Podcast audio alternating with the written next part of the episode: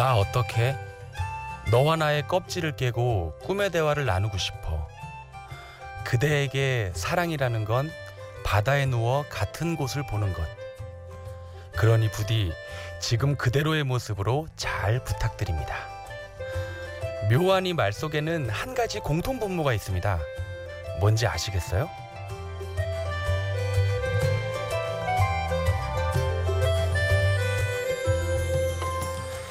심야 라디오 DJ를 부탁해. 오늘 DJ를 부탁받은 저는 대학 시절이 그리운 조호상입니다. 첫 곡 들려드리고 오프닝의 비밀을 알려드리죠.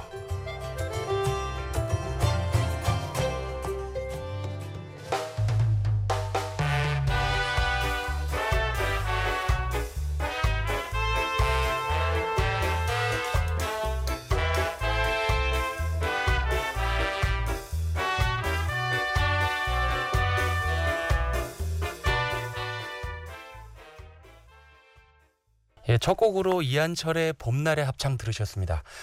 혹시 이 노래를 듣기도 전에 눈치를 채신 분이 계실까요? 그 이한철 씨가요. 이 가요제 94년도 대상 출신입니다. 그 대상을 받고 나서 이제 뭐 하실 겁니까? 라고 소감을 묻는데 어, 기말고사라 공부하러 가야 됩니다 하고 멋쩍게 웃었던 그 모습이 좀 떠오르네요. 자, 이제 뭐 사실 대단치 않은 거여서 얼른 말씀드릴게요. 오프닝의 비밀, 그 키워드는 바로 대학 가요제였습니다.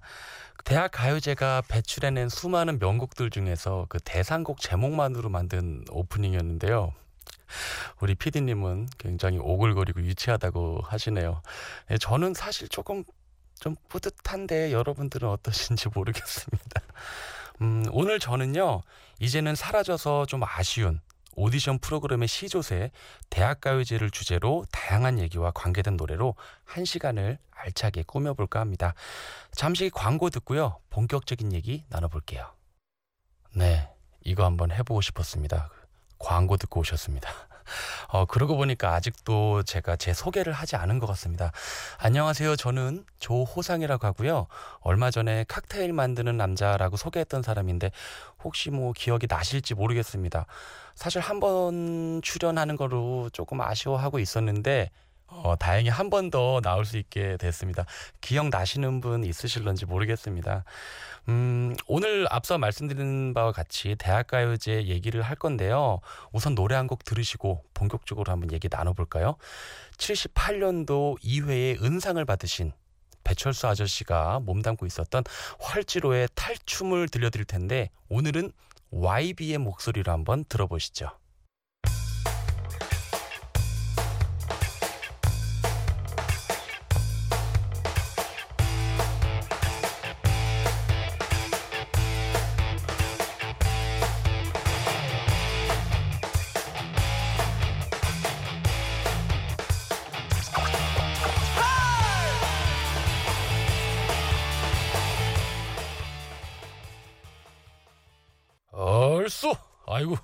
좋습니다.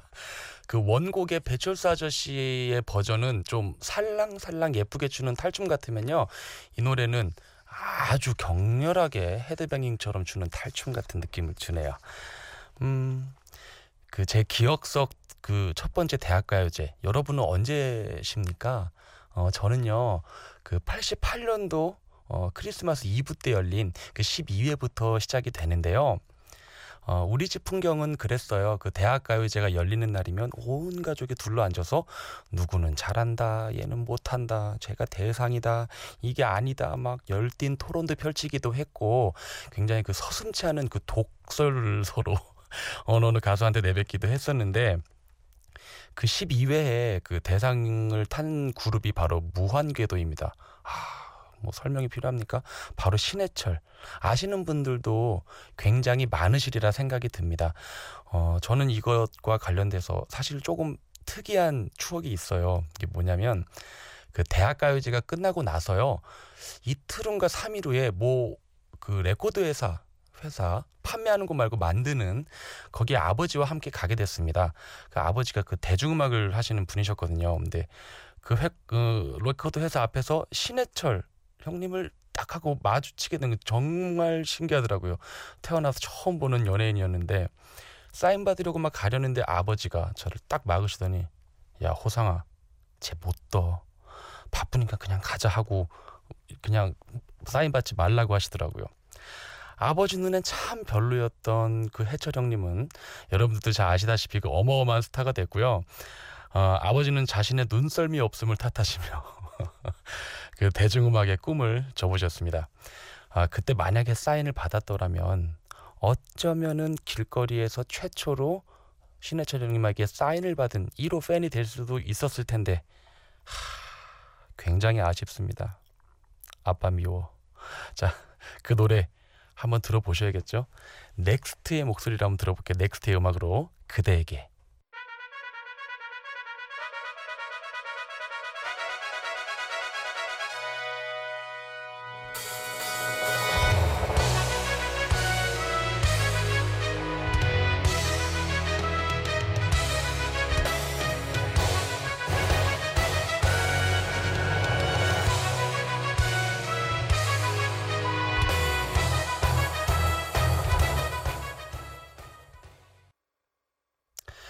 보다 박진감 넘치는 버전의 국민가요 그대에게였습니다.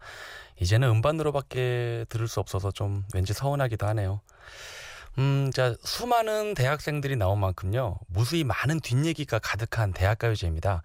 그 중에요, 그 77년도 1회 동상수상곡인 그 서울대 트리오의 젊은 연인들의 얽힌 전설 같은 사연이 가장 유명한데, 음, 내용을 간단히 추려 보자면 이렇습니다. 어, 남녀 대학생 여러 명이서 겨울산에 오르게 됐는데 산 위로 올라갈수록 눈보라도 심해지고 더 많은 눈도 내리고 정상에 거의 올랐을 때쯤에는 눈사태까지 발생하게 됐답니다. 학생들은 간신히 동굴을 발견해서 눈을 피할 수 있었지만 추위는 견딜 수가 없었고 용감한 남학생 두 명이 눈길을 헤치고 구조 요청을 하러 내려가게 됩니다. 남은 학생들은 겉옷을 벗어서 땔감으로 사용하면서 버텼지만 모닥불은 점점 꺼져갔고요. 얼어 죽지 않기 위해서 서로의 손을 잡고 부둥켜 안아보지만 서서히 생명의 불은 꺼져가고 맙니다. 구조 요청을 하러 떠나갔던 남학생들은 아침이 돼서야 구조 요원들과 간신히 동굴을 찾게 됩니다. 친구들은 이미 싸늘한 시체로 누워 있었지만 서로를 의지하고 있는 그들의 표정은 매우 행복해 보였다고 합니다. 젊은 연인들에 관한 이 전설 같은 뒷얘기는요, 버전이 여러 가지로 있을 정도로 아주 많은 사람들의 입에 오르내리고 지금도 사람들이 많이 회자를 하고 있다고 하는데 사실이 아니더라도요, 그렇게 믿고 들으면 이 노래가 주는 애절한 감성이 더욱 증폭되는 것 같아서 뭐 슬픈 얘기지만 사실 저는 진짜라고 믿고 싶습니다. 통기타 시절에 굉장히 큰 사랑을 받았고요. 지금도 올드 팬들의 애창곡인 이 노래 들어보겠습니다. 서울대 트리오의 젊은 연인들.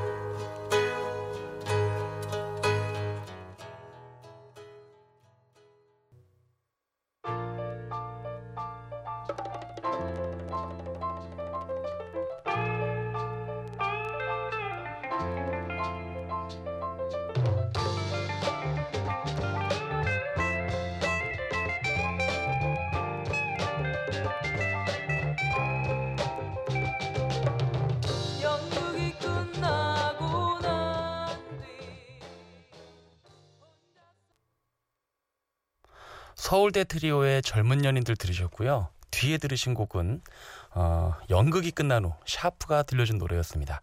대학가요제 80년에 은상을 받은 곡이고요. 제가 소시적에 연극을 했었는데 그 마지막 공연을 마치자마자 이 노래를 싹 하고 틀어줘서 엉엉 울었던 기억이 납니다. 예나 지금이나 왜 이렇게 눈물은 많은지 모르겠습니다. 아, 대학가요제가 더욱 의미가 있는 게요.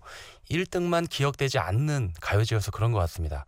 대상이 아니더라도 폭넓은 사랑을 받았는데 때론 왜 그 곡이 대상이 아닐까 논란을 일으키기도 했습니다. 그 개인적인 생각으로는요, 이 논란이 가장 심했던 해가 2006년도가 아닌가 싶은데요. 당시 6인조로 다소 실험적인 재즈 음악을 들려준 뮤즈그레인이라는 팀이 있었는데요.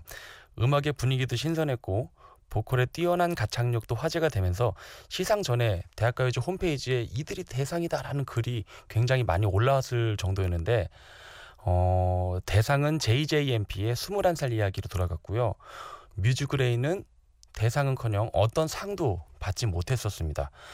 사실 저도 이 노래를 가요제를 통해서 들었을 때 아 이런 곡이 다 있나 굉장히 신선한 충격을 받았고 약간의 그 전율을 느낄 정도로 얼떨떨했었는데 아무 상도 받지 못했으니 이게 후폭풍이 굉장히 좀 심했었어요. 그 많은 기사가 쏟아져 나오기도 했었고 네티즌들이 기사마다 무시무시한 댓글을 달기도 했었는데 아, 공교롭게도 그 화살이 JJMP 그리고 심사위원 쪽으로 많이 돌아가는 바람에 그분들도 아마 많이 좀 힘들지 않았을까라는 생각은 해봤습니다. 그 몇 해 전에는요. 이 뮤즈그레인의 보컬 그 김승재 씨가 군인 출신으로 슈퍼스타 K 나온 거 보고 참 반가워했었거든요. 근데 뭐 사실 본선에도 올라가지는 못했었어요. 자, 우리 무관의 제왕이라는 말을 흔히들 쓰는데 이 뮤즈그레인 아직도 활동 중이거든요.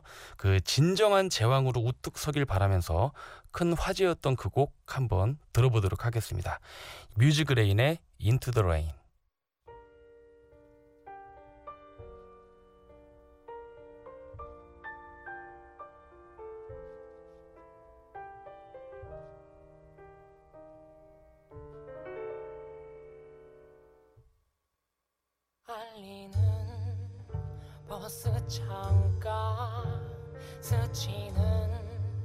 저 빗방울 회색을 적시는 쓸쓸한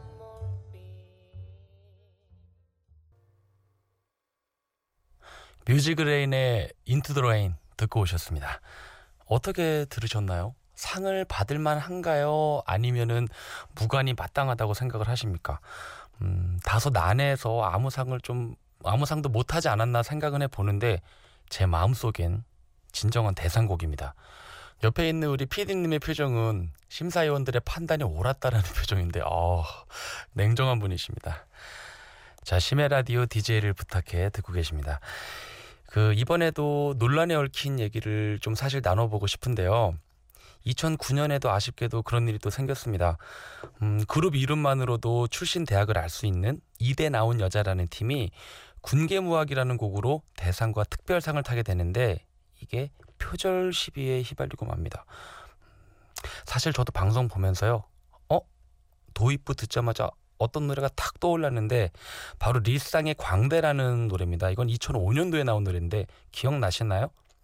조금 불러볼까요? 새벽에? 내가 웃고 있나요? 땡땡땡 모두 거짓이겠죠. 여기까지. 자, 그 기억 나실 겁니다. 그 이것과 관련돼서 그 당사자라고 할 수 있는 리쌍은요 굉장히 조심스러워했던 기억이 나는데 아무래도 이 대학생들의 미래가 걸려 있는 일이다 보니까 더욱 신중한 발언을 할 수밖에 없었겠죠. 사실 좀 여담입니다만 피디님이랑 저랑 동갑이어서 그런지 오늘도 이 건에 대해서 원고 가지고 좀 투닥투닥 몇 차례 했었는데 의견이 약간 엇갈렸습니다. 피디님은 그 이런 리듬은 그냥 장르적 유사성이다. 그래서 표절이 아니다라고 얘기를 했고 저는 표절 같다. 아, 좀 그래도 약간 걸린다. 요렇게 의견이 갈렸는데 여러분들이 한번 듣고 판단해 보시기 바랍니다. 이대 나온 여자가 들려줍니다. 군계 무학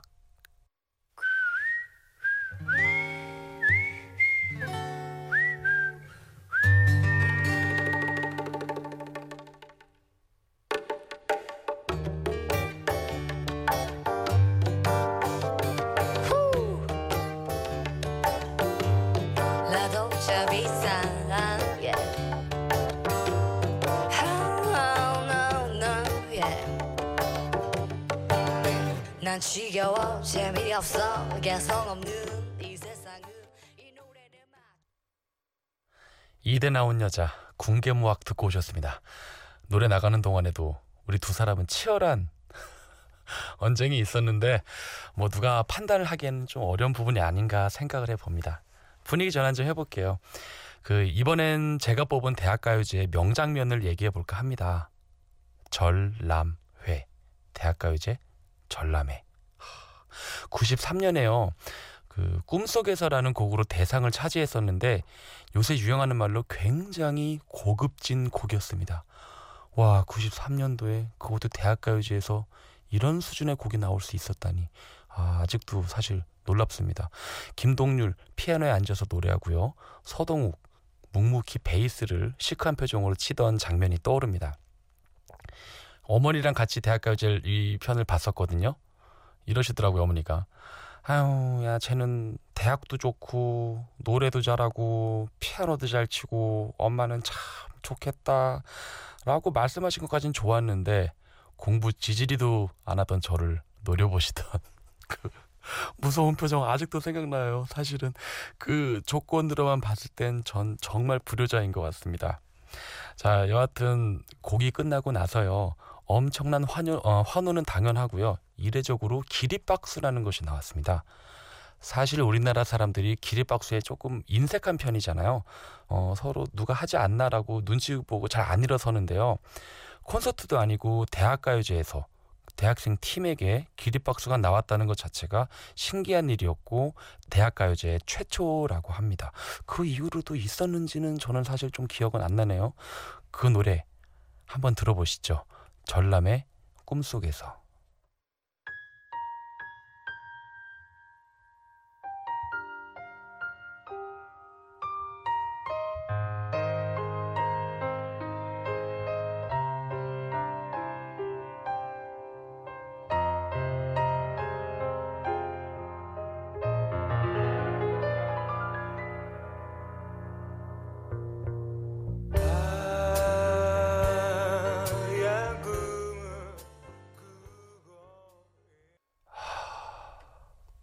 새벽에 듣는 김동률 목소리 남자인 저도 설레이는데 여자분들은 어떠실까요?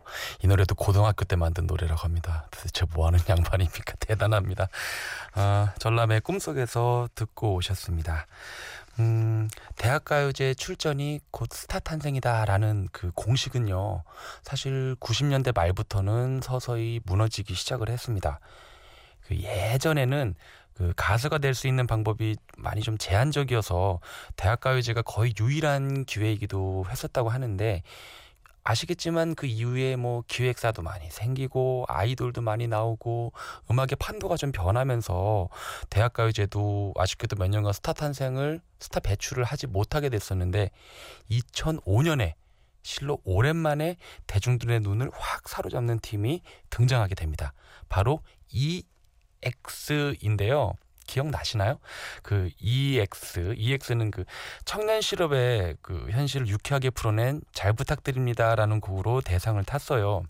노래도 뭐 그 정도면은 경쾌하니 괜찮았고 보컬인 그 이상미 씨의 무대 매너 괜찮았습니다. 그런데 사실 솔직히 말씀드리면 외모도 크게 한몫한 것 같습니다. 저도 보면서요.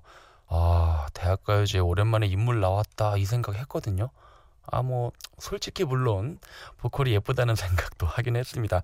그런데 저 같은 생각을 하신 분들이 상당히 많았었나 봐요. 이 가요제 직후에 굉장한 인기를 누렸습니다. 당시에는 이상미 신드롬이라는 말도 돌았을 정도니까요. 그 노래 안 들어볼 수 없겠죠? EX의 잘 부탁드립니다.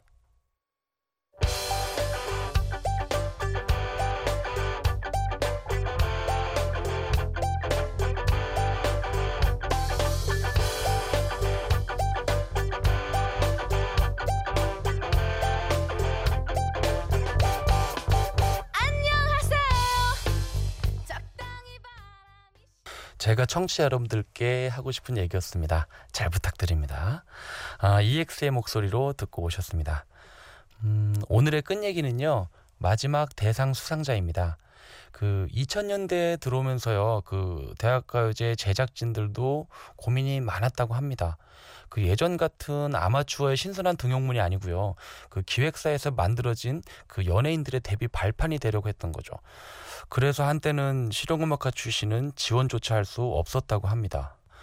이렇게 저렇게 제한이 많아지니까 아무래도 퀄리티는 좀 떨어지고요. 그렇다고 예전의 풋풋함을 포기할 수는 없고 그 나중에는요 그 슈스케나 케이팝 스타처럼 선발전을 그 10부작 프로그램으로 만들기도 했었는데 혹시 보셨나요?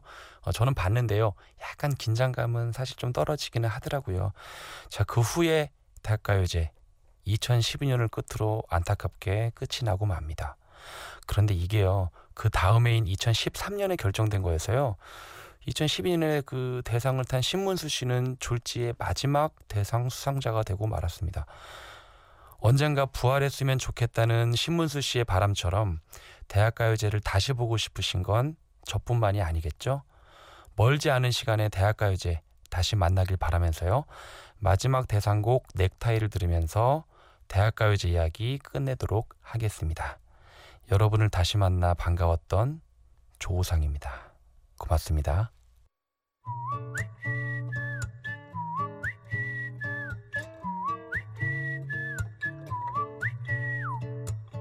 늘씬하게 잘 빠진 넥타이에 그놈 참 예쁘기도 하지. 한 1, 2년 뒤면 나도 매일 아침 아버지같이 남들만 치네